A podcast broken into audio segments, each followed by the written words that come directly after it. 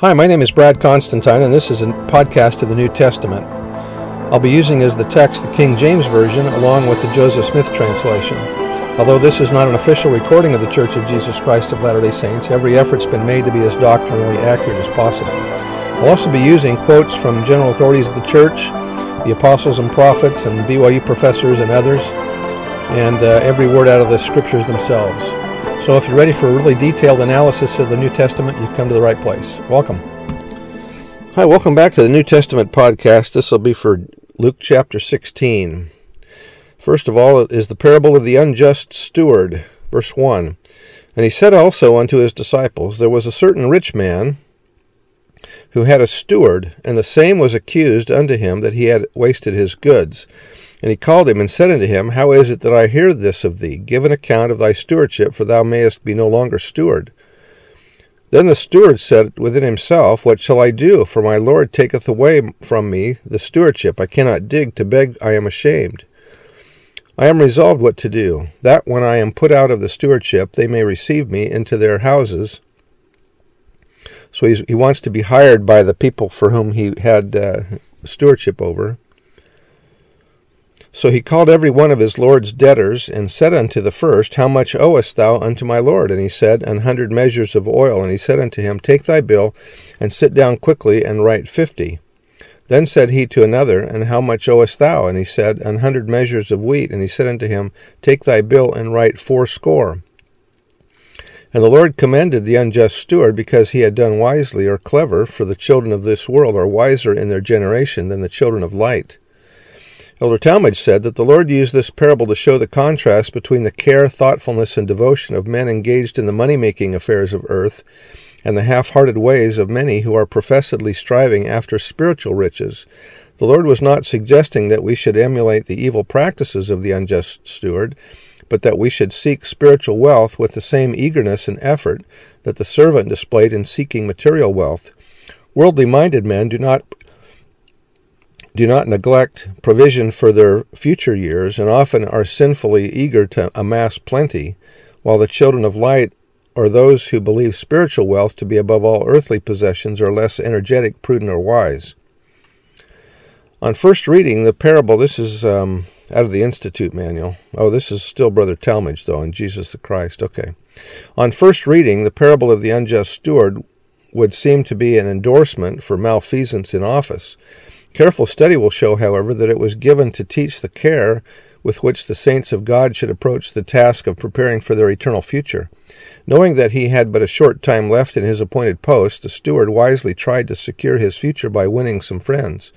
It was not the steward's dishonesty that was extolled; his prudence and foresight were commended. However, the, the while, however, for while he misapplied his master's substance, he gave relief to the debtors, and in so doing he did not exceed his legal powers, for he was still steward, though he was morally guilty of malfeasance.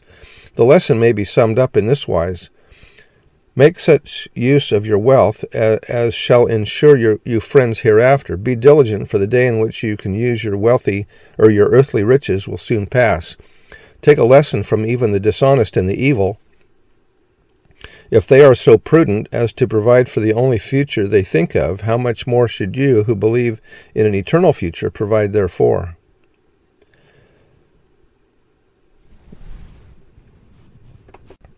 Verse 9 And I say unto you, make to yourselves friends of the mammon. Now, that's an Aramaic word which means riches, of righteousness or unrighteousness, that when ye fail, they may receive you into everlasting habitations. Verse 10 He who is faithful in that which is least is faithful also in much, and he who is unjust in the least is also unjust in much. The principle of integrity. We, ought, we, if we adopt habits that are unjust in business, we will be unjust to all. But as diligent in spiritual things, or be as diligent in spiritual things as the publicans were in monetary things. 11. If therefore ye have not been faithful in the unrighteous mammon, who will commit to your trust the true riches. In other words, if men cannot be faithful in handling the unrighteous mammon, the things of the world, why should they think their heavenly Father will place in their hands the true riches of eternity? That was by Bruce R. McConkie. Verse 12 And if ye have If ye have not been faithful in that which is another man's, who shall give unto you that which is your own? No servant can serve two masters, for either he will hate the one and love the other, or else he will hold to the one and despise the other. You cannot serve God and mammon. And the Pharisees also, who were covetous, heard all these things, and they derided him. And he said unto them, Ye are they who justify yourselves before men, but God knoweth your hearts. For that which is highly esteemed among men is abomination in the sight of God. And they said unto him, We have the law and the prophets. But as for this man, we will not receive him to be our ruler, for he maketh himself to be a judge over us. Then said Jesus unto them, The law and the prophets testify of me, yea, and all the prophets who have written, even unto John, have foretold of these days. Since that time the kingdom of God is preached, and every man who seeketh truth presseth into, presseth into it. And it is easier for heaven and earth to pass than for one tittle of the law to fail. And why teach ye the law, and deny that which is written, and condemn him whom the Father hath sent to fulfill the law, that ye might all be redeemed? O fools, for thou hast said in your hearts, There is no God, and you pervert the right way, and the kingdom of heaven suffereth violence of you, and you persecute the meek, and in your violence you seek to destroy the kingdom, and ye take the children of the kingdom by force. Woe unto you, ye adulterers! And they reviled him again, being angry for the saying that they were adulterers. But he continued, saying, Whosoever putteth away his wife, and marrieth another, committeth adultery, and whosoever marrieth her that is put away from her husband committeth adultery. Jesus is speaking here of a higher standard which we are not presently required to live. Verse 19 Verily I say unto you, I will liken you unto the rich man for there was a certain rich man who was clothed in purple. Purple was a very rare and costly dye, and fine linen, and fared sumptuously every day. And there was a certain beggar named Lazarus, which is which means God is my help. This is the only parable given by Jesus where he named one of the characters. And there's a reason that he does that. Reasons for believing that the parable in the episode of Lazarus being raised from the dead are connected center on several factors. The similarity between the storyline and actual events, the unique usage of a named character in this parable, which happens to be Lazarus. This is too close for coincidence. The, unright, the righteousness of Lazarus in the parable compared to the implied righteousness of Lazarus in real life, and the geographical location. This parable was given in Perea on the east side of the river Jordan, probably between 20 and 50 miles from Bethany in Judea, where Lazarus lived. Where Jesus was when he first learned of Lazarus' illness, Jesus waited two days before returning to Judea to, to perform the miracle to, of bringing his close friend back to mortality. It makes sense that Jesus would take time to teach his disciples about conditions in the spirit world because Lazarus had just gone there. It is also interesting to note that after Jesus raised Lazarus, the Pharisees, whom Jesus had rebuked before giving the parable, started then to plot Jesus' demise as well as Lazarus' murder. That was by Skinner and Ogden in verse by verse. Continuing verse 20, who had laid at his gate full of sores, and, and desiring to be fed with the crumbs which fell from the rich man's table. Moreover, the dogs came and licked, the, licked his sores. And it came to pass that the beggar died and was carried of the angels into Abraham's bosom. The rich man also died and was buried. And in hell he lift up his eyes, being in torments, and saw Abraham afar off, and Lazarus in his bosom. And he cried and said, Father Abraham, have mercy on me, and send Lazarus, that he may dip the tip of his finger in water and cool my tongue, for I am tormented in this flame. But Abraham said, Son, remember that thou in thy lifetime receivest thy good things, and likewise Lazarus evil things, but now he is comforted, and thou art torment, tormented. Justice actually becomes the friend of those who rely on the atonement. Now, the reason that uh, Abraham could not send Lazarus to the poor, to the rich man in spirit prison was because there was a gulf between the two, and so those in the spirit in spirit paradise could not go to those in spirit prison uh, because there was a barrier between the two. That was breached uh, when Jesus died and went into the went into spirit world himself. Verse 26 And beside all this, between us and you, there is a great gulf fixed, so that they who would pass from hence to you cannot, neither can they pass to us that would come from thence. Such was the condition prior to Christ's visit to the spirit world between the time of his death and his resurrection. The Savior's visit to the spirit world bridged the gulf between paradise, Abraham's bosom, and hell, making it possible for the spirits in prison to receive the message of the gospel by authorized ministers. There was no intermingling by the spirits in paradise and hell until after Christ bridged the great gulf between those two spirit abodes.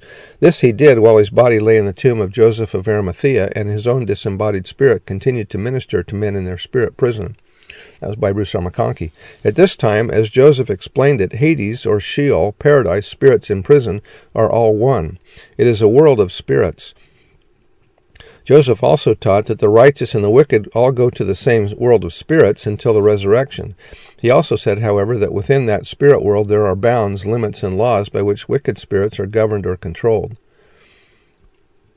As Alma said, Now concerning the state of the soul between death and the resurrection, behold, it has been made known unto me by an angel that the spirits of all men, as soon as they are departed from the mortal body, yea, the spirits of all men, whether they be good or evil, are taken home to that God who gave them life. And then shall it come to pass that the spirits of those who are righteous are received into a state of happiness, which is called paradise, a state of rest, a state of peace, where they shall rest from all their troubles and from all care and, and sorrow. And then shall it come to pass that the spirits of the wicked, yea, who are evil, for behold, they have no part nor portion of, of, the Spirit of the Lord, for behold, they chose evil works rather than good. Therefore the Spirit of the devil did enter into them, and take possession of their house, and there shall be cast out, and they shall and these shall be cast out into outer darkness. There shall be weeping and wailing and gnashing of teeth, and this because of their iniquity, being led captive by the will of the devil. Now this is the state of the souls of the wicked, yea, in darkness, and a state of awful, fearful looking for the fiery indignation of the wrath of God upon them. Thus they remain in this state, as well as the righteous in paradise until the time of their resurrection. Verse 27 Then he said, I pray thee, therefore, Father, that thou wouldst send him to my father's house, for I have five brethren, that he may testify unto them, lest they also come into this place of torment. Abraham said unto him, They have Moses and the prophets, let them hear them. And he said, Nay, Father Abraham, for if one went unto them from the dead, they will repent. And he said unto him, If they hear not Moses and the prophets, neither will they be persuaded, though one should rise from the dead. Faith comes as a gift from God to those who hear Moses and the prophets, and who have all, ha, who have enough real intent to honestly experiment with the principles of the gospel. Learning without humility or simply being shown all things, even someone returning from the dead, will not bring faith. And that was by Larry Dahl. This parable means that the Pharisees were being selfish and hypocritical even abusing spiritual opportunities to the de- detriment of those who would who to those who looked to them for spiritual sustenance and those who were concerned about the kingdom of God. Lazarus represents those in need of and desiring nourishment. He begged for it. Bruce R. McConkie said, Two great and eternal truths are here taught. One, deity chooses and sends his own agents and witnesses to mortal men to cry repentance and preach the gospel of salvation. Unless men heed their message, they are damned. And two, those who refuse to hear the living oracles sent to them in their day, and to believe the recorded teach- teachings of the ancient prophets, would not be converted by a display of miracles that even included the raising of the dead.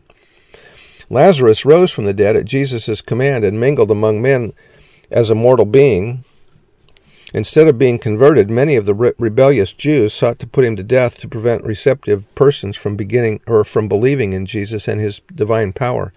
Our Lord himself rose from the dead in glorious immortality, appeared to many, and sent witnesses into all the world to testify of his resurrection, and yet men did not believe. The conclusion of this, Elder Melvin J. Ballard said, I recognize with my brethren that the sorest trials that have ever come to the church in any age of the world are the trials of peace and prosperity. But we are to do a, a, new thing, a thing that has never been done before. We are to take the Church of Christ not only through the age of persecution and mob violence, but through the age of peace and prosperity, for we must learn to endure faithfully even in peace and prosperity. Um, in section 138, it explains uh, this bridging of the gap between the spirit paradise and spirit prison. And beginning in verse 29, it says, And as I wondered, my eyes were opened, and my understanding quickened, and I perceived that the Lord went not in person among the wicked and the disobedient, who had rejected the truth to teach them. But behold, from among the righteous he organized his forces and appointed messengers, clothed with power and authority, and commissioned them to go forth and carry the light of the gospel to them that were in darkness, even to all the spirits of men. And thus was the gospel preached to the dead.